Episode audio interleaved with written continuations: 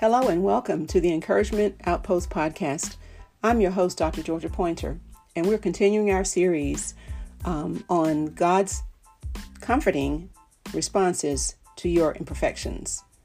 Rather, God's 10 comforting responses to your imperfections. And we've talked about two of them already, and we're going to begin a third one today. But before we do that, I wondered have you ever considered doing a podcast yourself? Maybe you've got a message you want to get out into the world. Maybe it sounds a little intimidating. Well, look no further than Anchor, which is a part of Spotify. It's so easy. Listen, if I can do it, anybody can. It's so easy. Just go to anchor.fm and uh, just click on uh, the, the links and just kind of look around and see.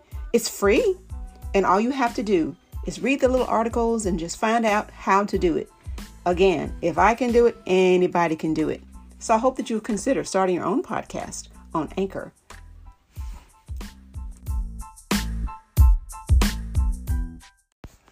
Hello, friends, and welcome back to the Encouragement Outpost podcast. Today, we're continuing our series, God's 10 Comforting Responses to Your Imperfections. We've talked so far about the fact that you are very much, desperately loved by God. And we also talked about the fact that God is very patient with you. He remembers that you are human and that you are growing. He's very patient with you. And today, I want to remind you that you are held, H E L D, held by God. But before that, I want you to remember that you are in good com- good company. I think one of the one of one of Satan's favorite tools is to tell us that everybody else has it together better than we do.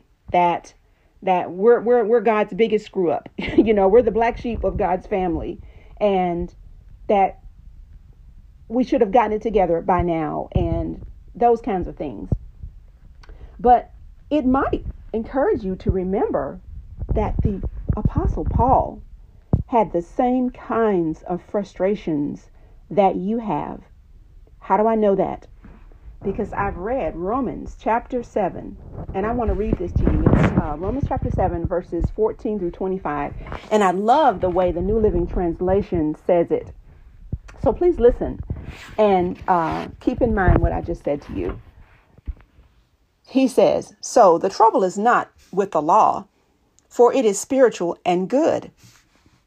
The trouble is with me, for I am all too human, a slave to sin.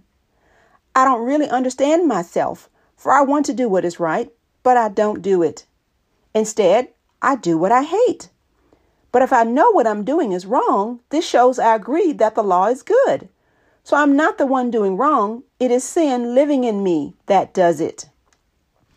Verse 18 And I know that nothing good lives in me, that is, in my sinful nature. I want to do what is right, but I can't. I want to do what is good, but I don't. I don't want to do what is wrong, but I do it anyway.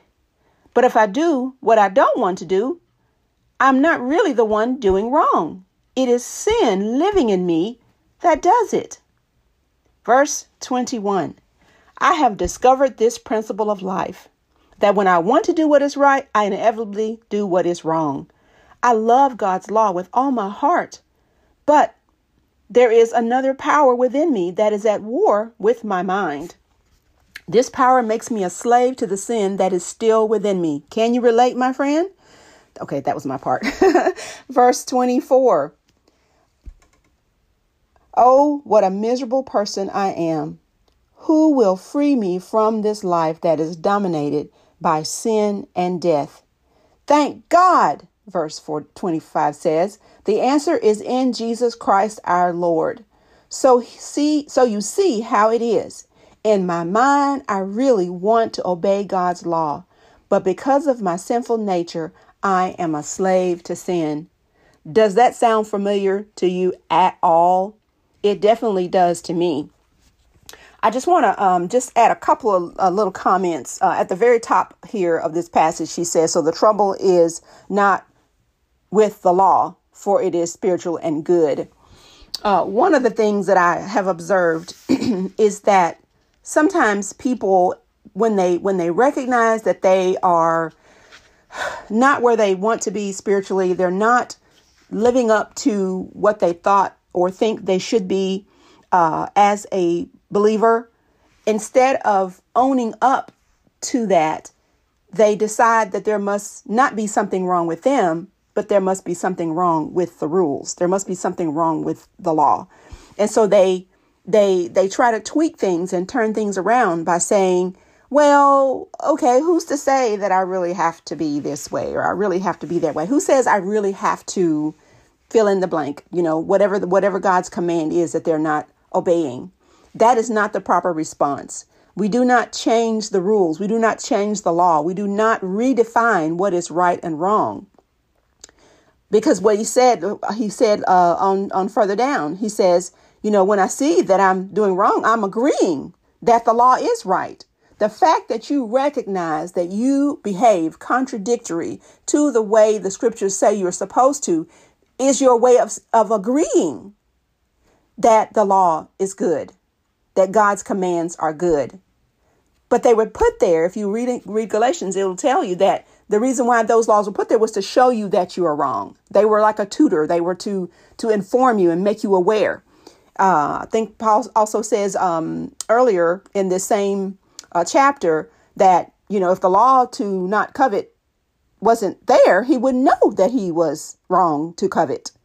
So the law is good, and the response, the proper response, is not to change the rules. it's not to to have your own truth, you know, that makes you look like the good guy when you're not. That's not the proper response. It is to it is to recognize that you are in error and to rely upon the compassion and the love of God and also for him to strengthen you. But that's that's another episode. that's another episode.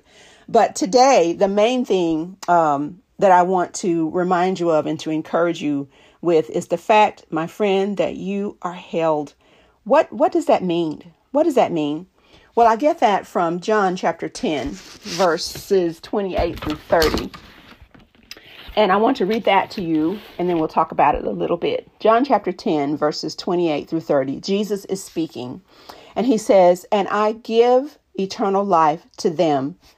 Them is talking about you. If you have received the Lord Jesus into your heart for the pardon of your sins, if you have turned to Him as the only way of salvation, then this verse is talking about you. He says, I give eternal life to them, and they shall never perish. Never. That's His word. They shall never perish, and no one shall snatch them out of my hand. My Father, who has given them to me, is greater than all and no one is able to snatch them out of the Father's hand. So you're in the hand of Christ and you're also in the hand of the Father. And then he says, I and the Father are one. So, just for a word picture, picture yourself in Jesus' hand. He's looking at you with love. He's gazing at you with adoration because you're his creation and He loves you. And then picture Christ's hand being in the Father's hand. And then they both wrap you gently around, wrap their fingers gently around you. Friend, once you get in that place, you never lose that position. No matter what you do, no matter how many mistakes you make, no matter how fed up you get with yourself, no matter how frustrated you are, no matter how, no matter how many times you fall and you get back up again, nothing is going to change the fact that you are a child of God. You are held by Him eternally so. Let that be a comfort to you. Um, I talked on the first uh, episode about the fact that, you know, you couldn't you couldn't do enough good to earn salvation. So you certainly cannot do enough good to keep it. You need God's help on both ends. We are a people, we Christians are a people totally dependent upon God for everything. We're dependent upon Him for salvation, and we're also um, dependent upon Him for sanctification. That means this the process of becoming more and more like Christ. Um, all of these topics that I'm planning to talk about in this series, they kind of bleed into each other. And so sometimes I try to just limit myself because I don't want to give away too much uh, from the other topics. Um, but friend, you are held by God, never to be lost. His love for you is never to be lost. Your standing as a child of God is permanently fixed. Some people fear that they're going to mess up so much as a child of God that they're going to lose their position as a child of God. But notice here, the Word of God has to be your comfort, not your emotions, not your circumstances. The Word of God has to be your standard by which you you live. And so if Jesus has said that you will never perish, friend, you will never perish. There is absolutely no way you are going to lose your salvation. It is impossible. Some of you are saying that's really good news. Thank you for reminding me of that. Some of you are saying, well, I already knew that, but I'm still frustrated. I'm still frustrated with the, with the way that I keep messing up. I still feel like a, a spiritual slob. But it's good to remember that you're held because that also means the fact that he is he is he he holds you eternally means that he is going to always be with you. Um, friend, you're not holding on to God. He is holding on to you. And just like there's nothing that can separate him from you, he's going to continue to work to finish the work he started in you. Uh, there's a verse, uh, I think it's in Philippians. Um, it says, He who began a good work in you will be faithful to complete it. So you're always on God's easel, so to speak. You are always a beautiful masterpiece that He is continuing to work on. So He's holding you in the family. He's never going to disown you. He's holding you. Um, let me just hasten to say uh, that if you picture a person inside a ring, okay, and there's only one person in there, there's that's that's not a fight. That's not a fight. But if you got another person in there, then the two of them are going against each other and you have two natures. But if you only had the one nature, if you were never ever convicted about your sin, if you were, if you were never even bothered about the fact that you don't live up to uh, God's standard, you know, as a Christian, then that would be a pretty good evidence that there was just you in the ring. There was no, there was no, there was the old you in the ring, and there's no new in there. There, there's just you and your sin nature, just living it up. But the fact that there are that there is a that there is a wrestling, uh, that there's the conflict that Paul talked about, means that there is that there's Christ in there, and that you you got that that there's a fight. You know, some people talk about it in an illustration, you know, with the dog fight, you know, there's a black dog that represents, you know, the sin and, you know, the flesh and, and, and, you know, the, the, the defeats and all of that. And then there's, um, there's the white dog that represents, you know, Christ in you, the, the new creation that you are, the person who wants to do right and, and whatnot. Um, that's, that's, I think that's a pretty good illustration just to, to show you that.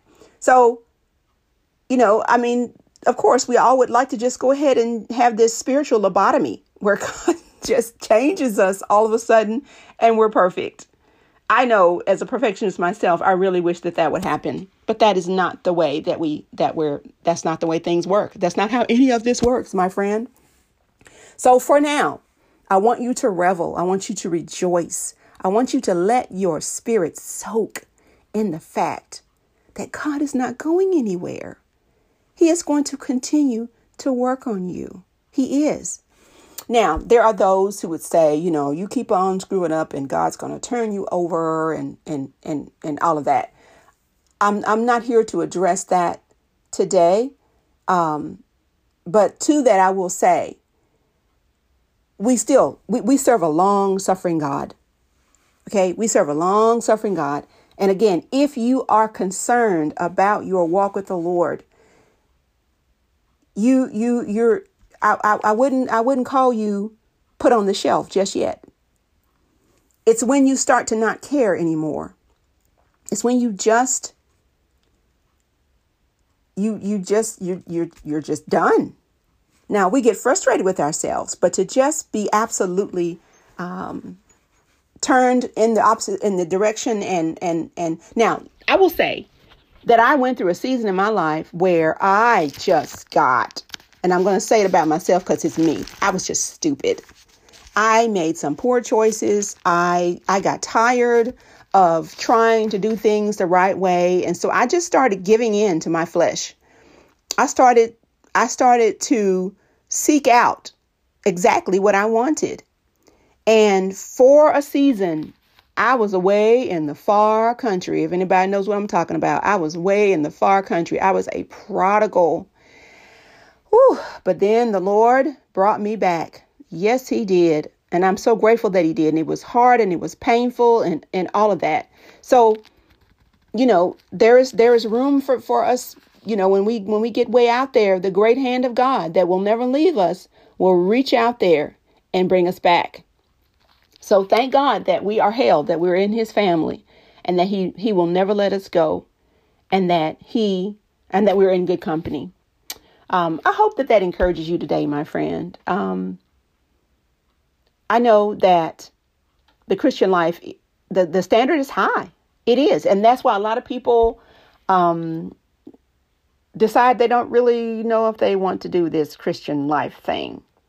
But there's more good news other than the fact that you are loved by God, other than the fact that you are, um, that He is patient with you, other than the fact that you are held, there's more, there's more, there's more. So I hope that you will stick with me and the news is going to get better and better, and you're going to have hope, and you're going to be empowered, and you're going to be strengthened, and you are still not going to reach perfection, but you are going to grow. You're going to grow, and that's what God wants. Because he requires perfection, he sent his perfect son. And when you became one with Christ, when God looks at you, you look just like Jesus. The perfection part has been taken care of because of the blood of Christ. That is already settled. So breathe, my friend. Chill, relax. Relax in the fact that you are all that that that that, that your eternity is taken care of. That your standing with God is taken care of. Now we're just getting about the business of becoming more like Christ. And it doesn't have to be a burdensome thing. It's difficult, it's frustrating, but it doesn't have to be a burdensome thing when we realize that we are working in cooperation with God to become more like Him. He's on your side, my friend. He is on your side. He wants you to succeed in the Christian life more than you want it for yourself. And he knew what he was he was getting into when he saved you. I've said it before, I'm going to say it again. If God wanted to destroy you, he would not have bothered with the cross. So cooperate with the Father. Be honest with him about where you are, about about how you feel about where you are, and then ask Him for His strength. He is going to give it to you.